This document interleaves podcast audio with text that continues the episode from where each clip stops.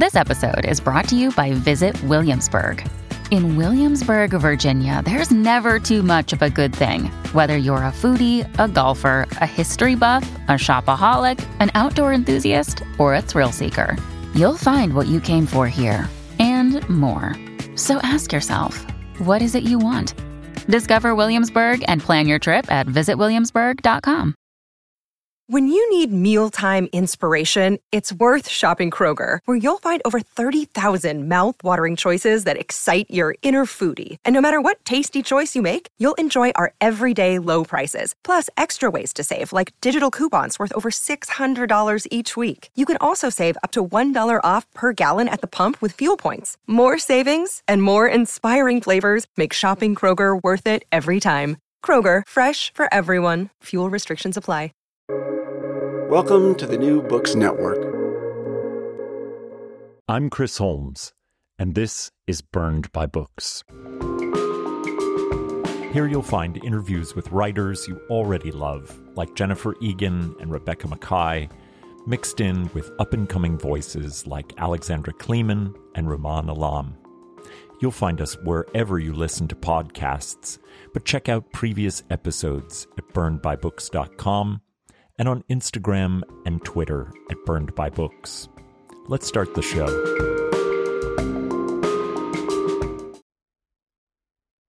In the debut novel The Applicant by Nazlı Koca, Leyla, a Turkish student living in Berlin, has had the bottom drop out from underneath her.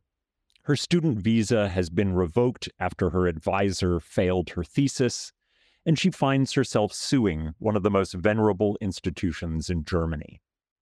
As she awaits her fate in court, Leyla finds work cleaning rooms in an Alice in Wonderland themed hostel, a job that reveals more about Berlin than anything that academia could have ever taught her. Alongside other immigrants and 20 somethings, she spends her nights in clubs in a haze of ketamine and alcohol, trying to push off the nightmare of feeling a sense of belonging in many places at once, but seemingly wanted by none of those places. We read Leyla's story via her diary that she keeps religiously and occasionally reads aloud. She considers what she left behind with her family in Turkey and the security of living where one's language and name and face are the acceptable norm, even as the increasingly repressive Erdogan regime makes life harder for everyone. Along the way, Leyla finds herself against all odds in a relationship with a Swedish Volvo salesman with conservative politics and a traditionalist sense of the world. What might her life look like if she acceded to the will of what she calls the Turkish housewife living inside her? Would she trade one kind of constraint for another and would the Western world ever make a place for her, no matter how much she willingly sacrificed? Written with a blazingly original voice, the applicant drops into the veins of urban life of young people on the brink. The brink of success, of failure, of intimacy or loneliness, all shared with an empathy driven desire to look without a filter at how life is lived below the surface of capitalism's ceaseless crusade. Nazlı Koca has written a novel that, that has the unbuckled propulsion of Kathy Acker and the pre- precision and detail of Rachel Cusk. The applicant marks the debut of an exciting writer with much to say about how we live now. This is Nazlı's first novel, published in February of 2023, and she has in the past worked as a cleaner, dishwasher, and bookseller in Berlin, South Bend, Chicago, and New York. She has taught and studied creative writing at the University of Notre Dame and the University of Denver. And her previous work has appeared in Narrative, the Threepenny Review, Bookforum, Second Factory, Books Without Covers, and the Chicago Review of Books. Welcome to the show. Oh, thank you so much. What an introduction. It's such a pleasure to have you here. And I wanted to start with the the really eerie and wonderful cover of the applicant that I'm I'm looking at right now. It shows someone cleaning a um, window or a, a mirror, And it looks both like someone cleaning and also like someone trying to get out and may, maybe even sort of like pounding on the surface. And I wonder what you think of the cover and and how you think it might represent the book. Yeah, I really love it. And it was an interesting journey to cover because the first uh, option that they sent me uh, was completely um, different and like the opposite of this one, just really happy. Though I saw the value in it, it was kind of similar to the convenience store woman co- cover, for example. How oh yeah, mm. um, but it just didn't feel right because I think this book has a lot of drama in it. So even though there's humor in the situation and the voice, uh, it's also like soapy. Uh, so uh, I didn't want people to be disappointed if they went into it with the expectation of just like a more cold and distant um, irony as style. Not that I don't, mm. I love it, but I think it's different. Like my voice and Leyla's voice is different. And then this cover came, and I loved it immediately. And though people were worried, like in the team, uh, that people might think that this was a horror or thriller novel, I, I said to them, at the end of the day, every immigrant novel is also a horror novel. in that way, I think it really fits what's going on in the book. That's beautifully said, and and I agree that even you know even in the parts where there's a lot of uh, you know there's a lot of wit and and kind of light and as you say soapy funny moments, there's constantly that roiling undercurrent, this sense of insecurity that at any moment that that final layer of the bottom could drop out and and Leyla would just be homeless and placeless and um, and I think the cover really gets that. Yeah, I'm glad you think so. Uh, I definitely think so. It is scary. Leyla works at an Alice in Wonderland themed hostel, which I think is like just one of my favorite details in a novel recently. And she cleans rooms many in a day for, for little money, plus whatever the guests leave behind, which she calls treasures. The work is grueling, but it's a lifeline for an immigrant um, of uncertain status in Berlin. What made you decide to have Leyla be a cleaner, a job that sets her firmly in the in the underclasses of German life? And did you have a model for the wonderful ridiculousness of an Alice themed hostel? Maybe I'll start from um, the last part of the question. When I was working on this novel, I spent at first I spent a couple of months in New York. Then later I went to live there for a year as well. But the couple of months I spent, I was um, staying in Bed-Stuy, and there was this dive bar called Looking Glass. Hmm. And uh, when I was there, I was just like, wasn't even sure if this was the novel that I wanted to uh, seriously like work on. But I was just writing into a couple of different projects at the same time. But the idea that this like really cheap and fun dive bar in Bed-Stuy uh, was called Looking Glass it made me think of how um, cleaning makes you just like see everything uh, from like a perspective or like through a lens that you didn't see before. And once you get into that zone, you just can't unsee the, the dirt, the dust. And when you're in a dive bar, for example, you can really enjoy um, the cheap prices. But then, like, what about the people who work there? You can enjoy like how people look edgy but what about the reasons that they go there every day to drink? In that way, something clicked for me there. How in Berlin, too, like we just loved. Yeah, I lived in Berlin and I worked as a cleaner too um, at a hostel. It wasn't Alice in Wonderland themed, but I, I did think when I was working there too that these people just like coming here to party all the time, like, and they just um, pass through this like city. For a lot of them, it's kind of a role that they play when they stay at a hostel. Um, you know, like they don't necessarily have to stay at a hostel. um, yeah. then they're just like it fits their edginess. exactly, yeah. And sometimes people assume that everybody around them uh, is also playing the same game, but it's not a game for um, mm-hmm. everyone. It's a matter of survival. Have you eh, happened to see the movie Dirty Pretty Things that stars Audrey Tautou? Oh no. It's a uh, it's a very good French film, and it and it does some similar kinds of work, pulling back the curtain on the precarity of of immigrant labor and and life, but in France in this in this case. And you know what you said before about this the way in which an immigrant story almost always has an element of horror behind it is, I think, so true. And that movie and your book does a good job of of showing how someone's everyday life isn't always about that horror, but that it sits there and it sits heavy and it affects the way that they can live their life. And I thought that one of the things that made uh, Leyla so interesting is that she was willing to kind of, you know, live within that that that uncertainty while also seeking out and trying to find things that made her feel like she had a home in a place that she had love and intimacy. And um, i wonder how you found leyla's voice and whether it came to you straight away um, or whether it was something that you developed and structured over time. Hmm, i would say it came uh, straight away but of course i worked on it um, for a long time and edited a lot of things. Uh, I think the like most tricky part of the craft was like when I was growing up, getting older, and my writing um, style, things that I thought about, like revelations I had um, as a person. Uh, moving on in the world uh, were changing. I wanted Leyla to not change so much.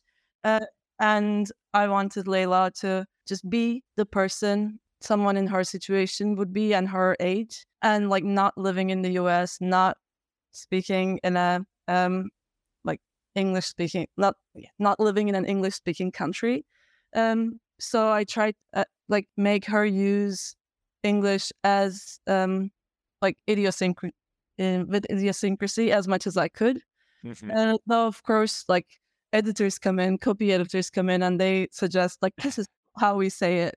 Uh, so it was like a, a, difficult negotiation to just like keep her voice as this like nomadic um, English speaker that doesn't necessarily have to speak English with perfect grammar as, as you know Americans call theirs or uh, the British call theirs. There is a different kind of English. There are like obviously there are so many Englishes and uh, a lot of people know that, but also uh, between nomad, nomads when there is no native speaker around. Uh, the way they speak. That is something um, that I actually really miss um, as like someone living in the US now, and I wanted to just like leave some space for that kind of dialog mm-hmm. Yeah, and and the the kind of foreignizing of of English and and having the reader have to pause for a moment and say that there isn't really one English. There are many, many Englishes used different ways and and mixed in a melange with uh, with words from other languages and and grammars that are uh, that are used and manipulated in a way to make their personalities and everything known. Uh, and I think it's funny that editors wanted to take that out because it's such an important part of Leyla's understanding of her place in the, in um, you know in the world that she's made for herself. Yeah, but I should be fair to my editor, Elizabeth. Uh, she's wonderful, and she did allow me to like pursue this. But yeah, of course, like she had to give some suggestions. But at the end of the day, when the copy editor gave her like you know 300 suggestions, Elizabeth sent me a note saying you don't have to accept uh, all of these. Just you know, pick and choose. Well, that's um, a yeah. that's the sign of a good editor, I think. Yeah. Um, the applicant is really a kind of, in some ways, insider's guide to the life of young people in Berlin. There's the Pfand. Is that how you say it? Yes. Treasures that Leyla finds, which are refundable bottle deposits that are worth money and the U-Bahn and S-Bahn public transport systems and the Kafkaesque bureaucratic systems that immigrants have to crawl their way through at the overly leisurely pace of, of German bureaucrats. How did you envision making German life visible for a lot of different kinds of readers? That's a good, interesting. I mean, German bureaucracy is such a, a famous bureaucracy. the Um, most, maybe, of, of anywhere, I think. Yes, and um, as a you know huge fan of Kafka, I've always been interested in this idea of like people struggling with bureaucracy. I guess it was just natural, uh, just like Berlin being place. I almost didn't have to really craft it. That's just uh, the reality of anyone who lives there, and even if you know you can be a really privileged uh, expat, but you'll still struggle so much. Instagram uh, is full of these uh, funny accounts uh, and memes of like what's going on. Like for example, the the foreigners office, you can't reach them like most of the year, uh, but someone discovered that if you fax them, uh, you can reach them. But New facts. Do they all live in a time warp in 1983 and can only be reached by fax? Yeah, and uh, obviously there's a reason for it, right? And many people don't realize, even people who are a part of this bureaucracy, they don't realize what is the purpose of making things more difficult than they have to be. Um, but and maybe um, in this way, it's not like black and white and completely evil, but um, the inherent like purpose of these structures is to just like um, show you your place, and whether you're an immigrant or not, like and wherever you are. Uh, even though Germany was like luckily for me uh, the most extreme example and perfect for a novel uh, in terms of showing it uh, in contrast to uh, like the confusion of being a human in the room we need to make mistakes and um, time we need to understand things uh, and so on in most countries when you get married you things get, become easier for you or here in the us like as a when you get a visa for one thing, you can't do anything else. So all of these are just like a part of the system of a nation and a country and like uh, making sure that everybody has a role and everybody has a function and they that they don't short circuit and they just keep functioning um, of course this is uh, like a very errored system because we're human and um, we do short circuit and uh, we mess up and we fail and we die Leyla's relationship with Turkey is almost like a, a siren song calling her back, even as she understands that she would no longer really understand her place within the politics and culture of Erdogan's Turkey. She worries about the normative gender ideology that she might return to, but she misses her mother and sister and wonders what she has given up to live in a country that so thoroughly refuses to accept her. This is very much an immigrant's story, but it's also a very specific story about leaving contemporary Turkey. Can you talk about balancing both the kind of general immigrant experience and the specificity of Leyla's experience as an immigrant from Turkey in the EU? Leyla gets into it a little bit in the novel too, and um, many people uh, in Europe and the Middle East are very aware of this. But um, maybe in the US, it's more of a like new or foreign subject. But there are loads of Turkish or uh, people from Turkey, immigrants from Turkey in Germany and most Western European countries. They went for they went to rebuild the city after the war and they just stayed because the city was hungry for more money um, and more workers. And then once uh, they were wealthy enough they were like okay you can go now. But those turkish people and other immigrants they just didn't go. But they they thought they had it uh, better in germany. Even though they spent like decades living in rooms with like 10 other workers uh, working at the factory or the construction site for like 15, 16 hours a day. This went on for a long time, but these people still preferred Germany. There was a reason for leaving uh, for them, and we can't really know the individual reasons, probably personal, also obviously economic reasons. I find it really interesting that these people then also really romanticize uh, Turkey a lot and a lot of the Turkish citizens who live in Germany, uh, after every election, we see that they keep voting for Erdogan because they want to see this like strong figure as the leader of their home country, because that uh, they're represented by the strong figure in European negotiations, like uh, between Turkey and Europe, and they take pride in um, not, you know, not being from a country where, like, at least it seems like Turkey is not doing everything that the European Union asks because Erdogan gives all these speeches saying that he won't do them. Like he gives so many speeches that uh, saying that he won't do what uh, Europe wants. Uh, that like in people's memory, it seems like he doesn't do it. But at the end of the day, he always uh, does what um, Europe or America wants. And I mm. find I find that really funny, like how speeches and narratives uh, and images are more important than the actual uh, like decisions being made and what's going on. And in that way, novels uh, can do the same, or like diaries can do the same if you don't like do it, like turn it into maybe like a routine or do it with a purpose. You can just like uh, repeat to yourself the same stories that you told uh, about the world and yourself to yourself. But sometimes, you know, you just don't have the option um, and you just don't have money to go out and you just uh, maybe you don't have friends like for different people there are different reasons and they have to like spend so much time alone whether uh, they immigrate to another country or not. And at these moments that we are forced to spend uh, time alone and we're forced to write uh, because there's nothing else to do then we can get to the bottom of something. And i think the immigrant experience is like that too like when you are forced to leave a country for whatever reason then you have all this time and distance to look at your past and your country from this disturbing, lonely place.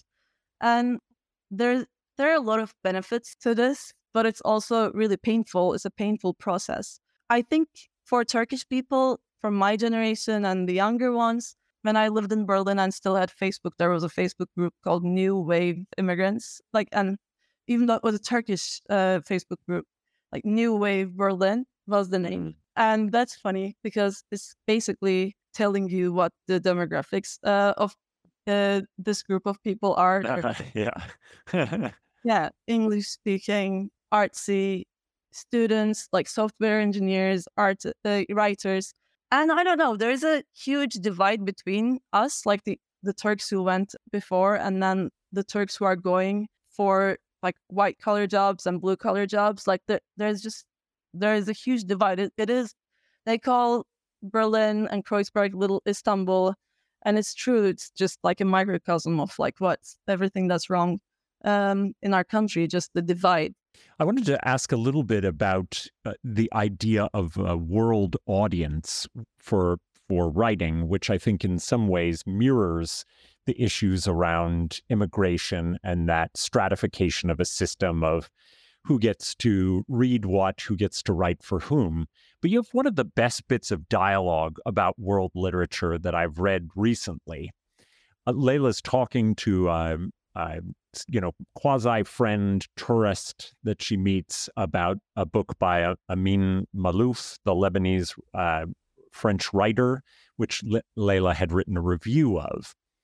And this tourist on holiday in Germany says, I don't like Maalouf he writes for the West and not the East. And Leyla's response is really pointed.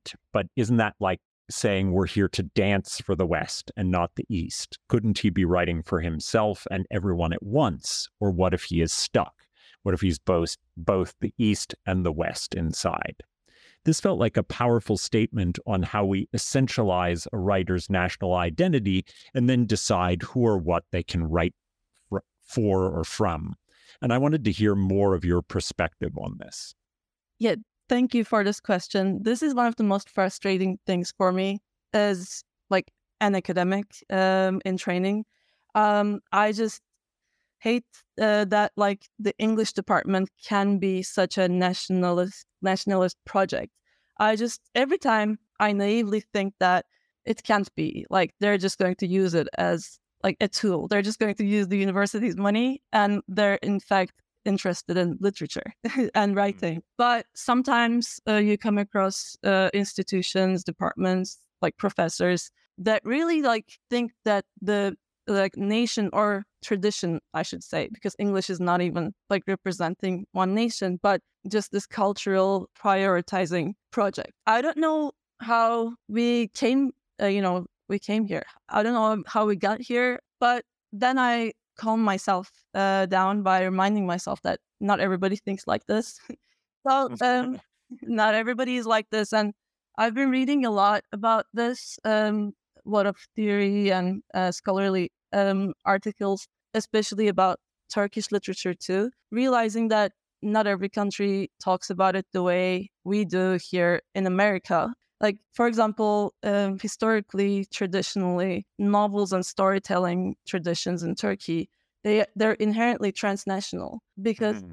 uh, because of the way that like the Ottoman Empire came to be, and then things where things went from there. It's a long, long history. Um, but the important thing there is that not everybody talks about um, a writer as like Turkish writer, Turkish American writer, and we don't have to do that. Okay, I'm not giving you a very articulate um, answer just because uh, this is what I'm. You are, you are. I mean, it's such a complicated issue. I think.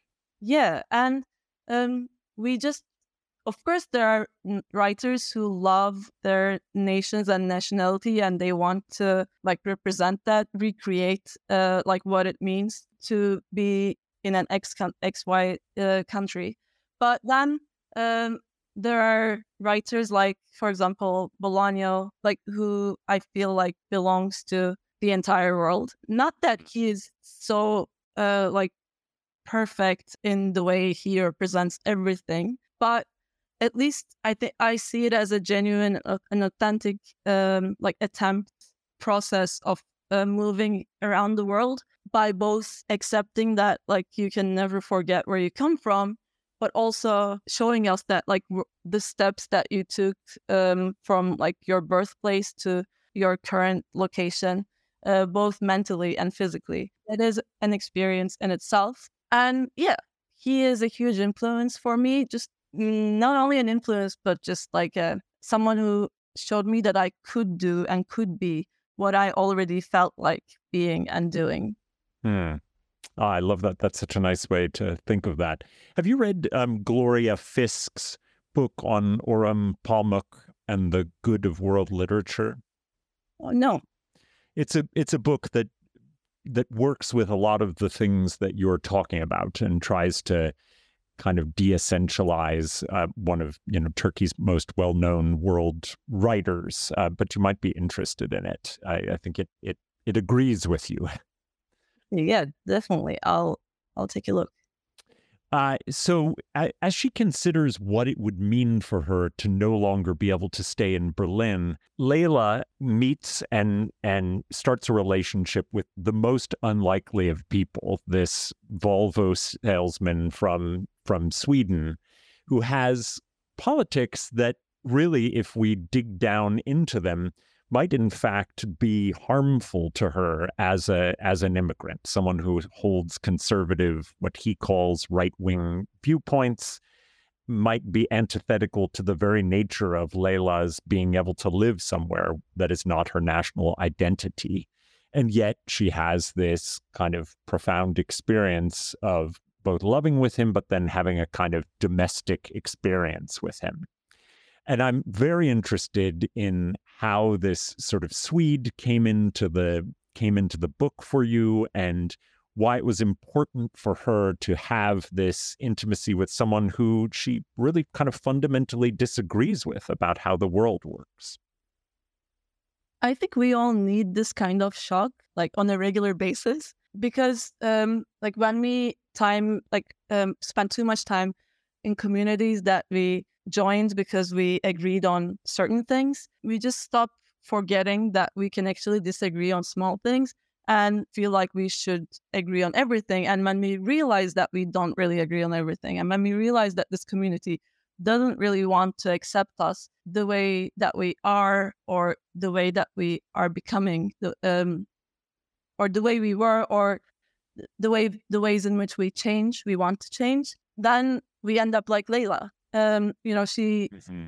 all her other friends are um, more or less uh, like her. But, and that's why she can't quite understand. And like, until she kept the diary, it seems like she didn't, um, she didn't quite like, okay, let me rewind.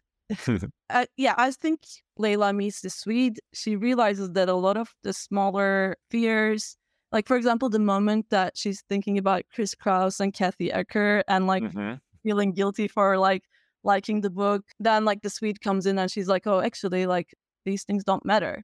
Uh, to like they don't matter to the Swede for sure, and maybe they would matter to like her intellectual friends, but it actually shouldn't, um, because it's at the end of the day what she feels and what she thinks is the most important in terms of like um moving on and like starting starting the process of thinking about these issues. Like if you start from a point of view that like that include that has to include the view uh, or the potential disagreements or agreements of your whole uh, so-called uh, community then you will you will not come to like a point that you would have on your own necessarily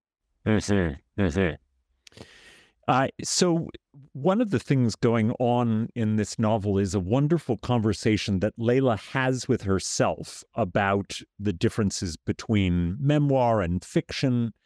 And she has these internal debates about what it means to open oneself up to scrutiny, to vulnerability, to open one's family and friends up to that kind of exposure and also about whether there is such a thing even as the ability to call up memories in a way that you could say is is monolithically true and that memory itself is so flawed that offering something up in that way is its own kind of deception and I was thinking about how interesting it is to have Leyla writing in this diary. We're we're supposedly reading the diary, and then the diary has this potential to become this public thing, to be published and and to be open to the world. And I wondered how you engaged with those questions around kind of the vulnerability of truth telling and the impossibility of truth telling in that way that we sometimes expect from memoir. Yeah, I think um, that is another product of publishing, uh, like this sharp distinction.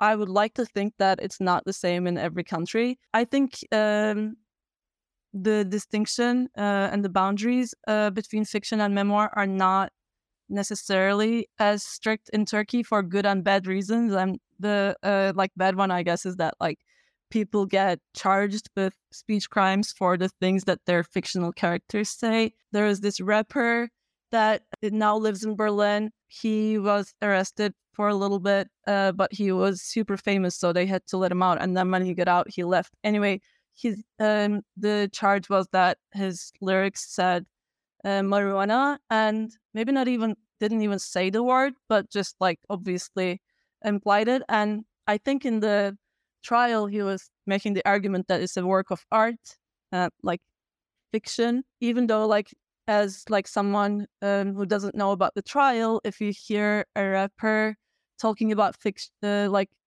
things that are going on in the lyrics by referring to it as fiction, you might be suspicious or might want to disagree and like prove him wrong.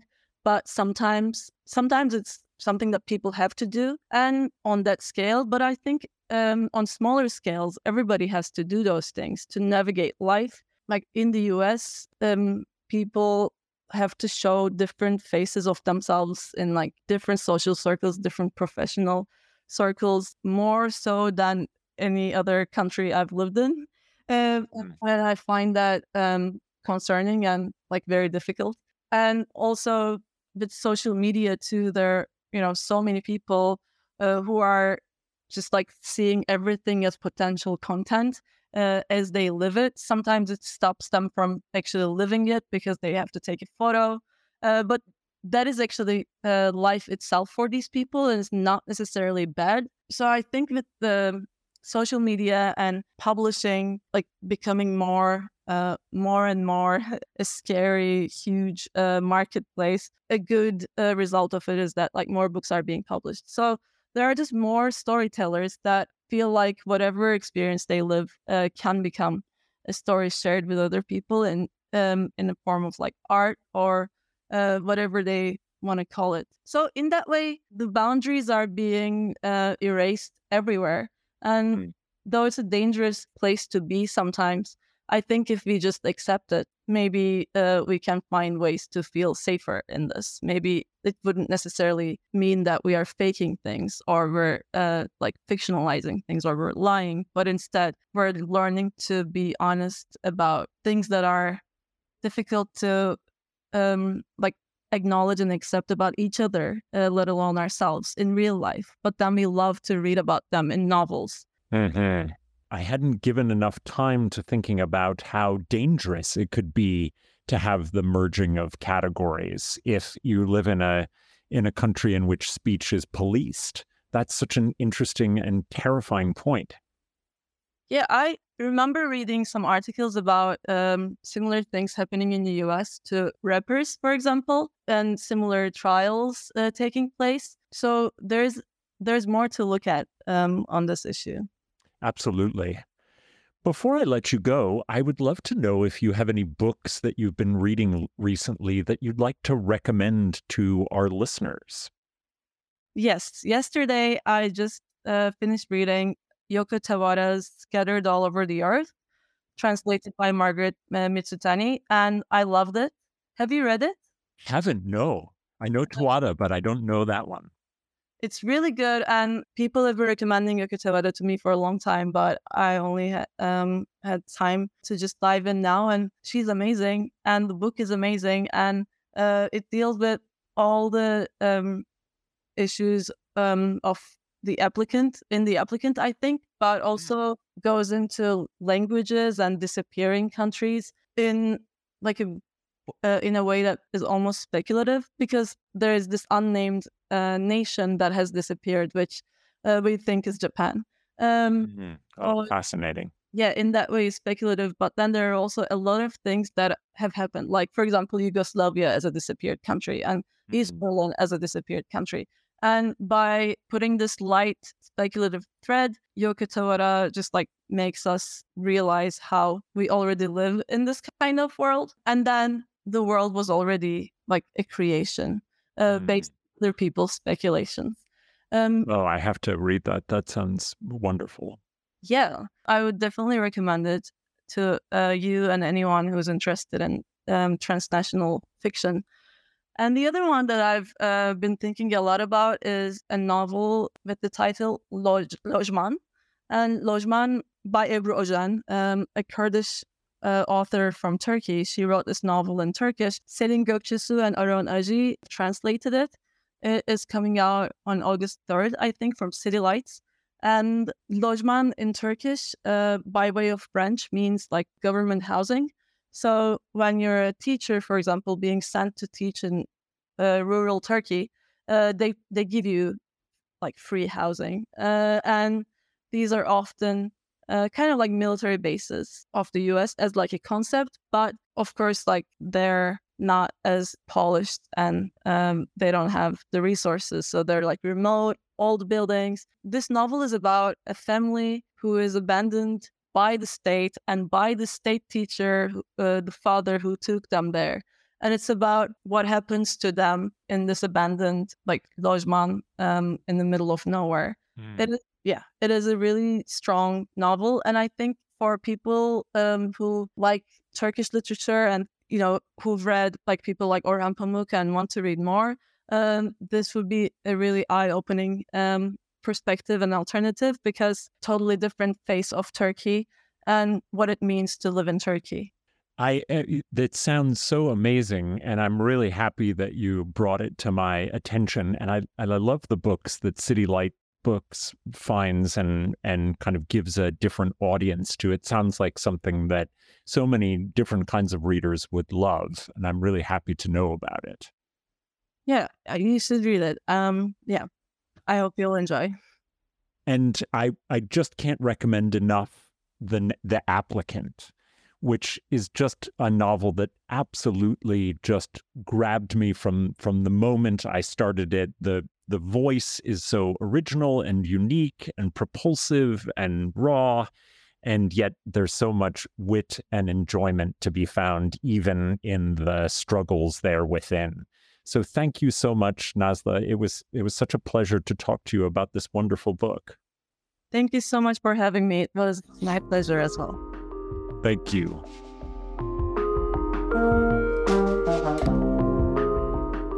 Well, that's all from me for now.